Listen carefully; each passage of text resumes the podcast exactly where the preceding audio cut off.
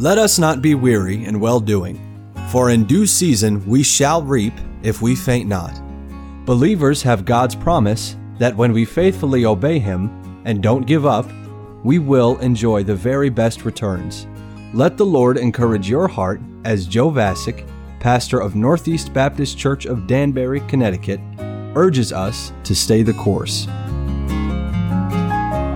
The descriptions of Christ's crucifixion found in the Gospels bring you right to the scene in Jerusalem. Because the Roman Empire dominated the world at that time, Israel did not have sovereignty in its own land. They were under Roman rule. But the Romans did give the Jewish people certain jurisdiction, whereby they could bring an accused person to the Roman governor and make the case that the accused should be sentenced. Jesus had been irritating the Jewish leaders for several years in his public ministry, mainly because his message completely contradicted theirs. They were all about rituals and outward appearances, while Jesus preached true righteousness and the condition of the heart. The more these religious leaders heard what Jesus was teaching and saw what he was doing, the angrier they grew, and the more vehemently many of them wanted him eliminated. They began to watch for someone among Jesus' followers who would be willing to turn against Jesus. And it seems they found a potential turncoat less than a week before Christ's crucifixion. Jesus was eating a meal in the town of Bethany, just over the hill from Jerusalem. There were many people there, including some of the Jewish religious leaders. At that gathering, a woman named Mary, one of Jesus' most devoted disciples, brought a container of very expensive scented oil.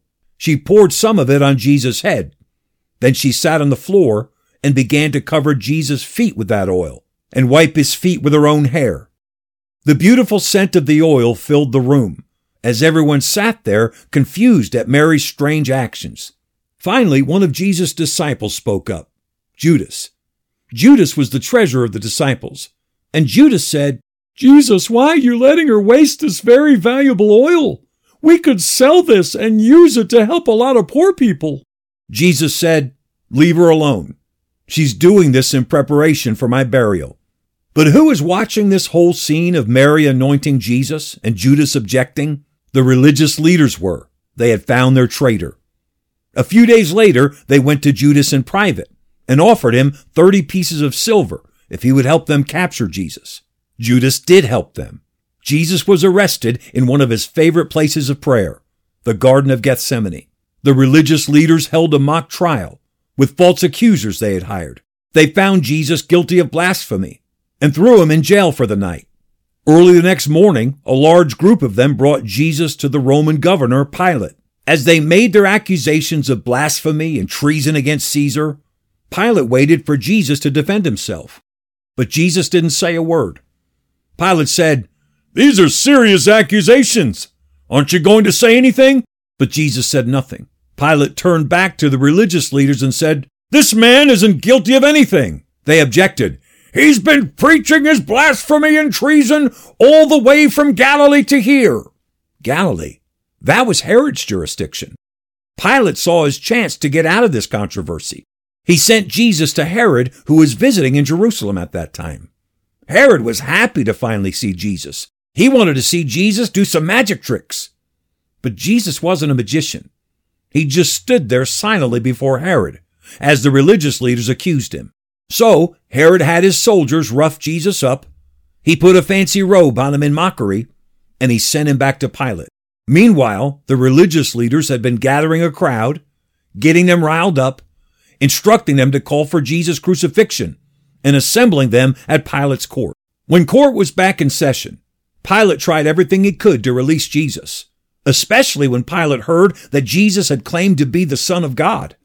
Pilate's own wife sent him a message saying, I've had the strangest nightmares about this man Jesus.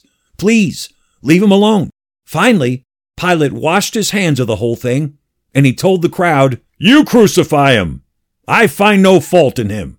Pilate had Jesus brutally beaten, nearly to death, in mockery, the Roman soldiers made a crown out of long thorns, put it on Jesus' head, and used a stick to beat it down into his skull. They led Jesus through the streets, outside the city walls, to a place called Golgotha, which means the place of a skull, where they executed criminals.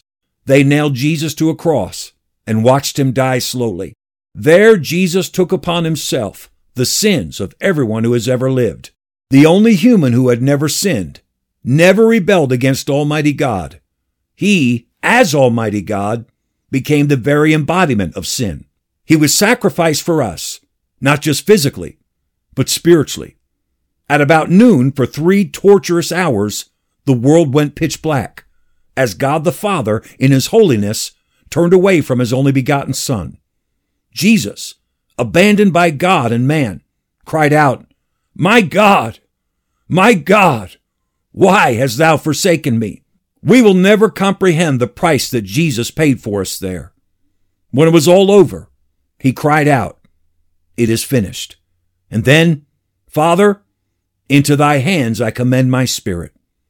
Jesus bowed his head and died. God commendeth his love toward us, in that while we were yet sinners, Christ died for us. Christian, thank God every day that Jesus died for your sins. Then tell someone else about it. Stay the course. We pray that today's program was a blessing to you. If you have any questions or comments, we'd love to hear from you. You can email us at staythecourse at nbcdanbury.org.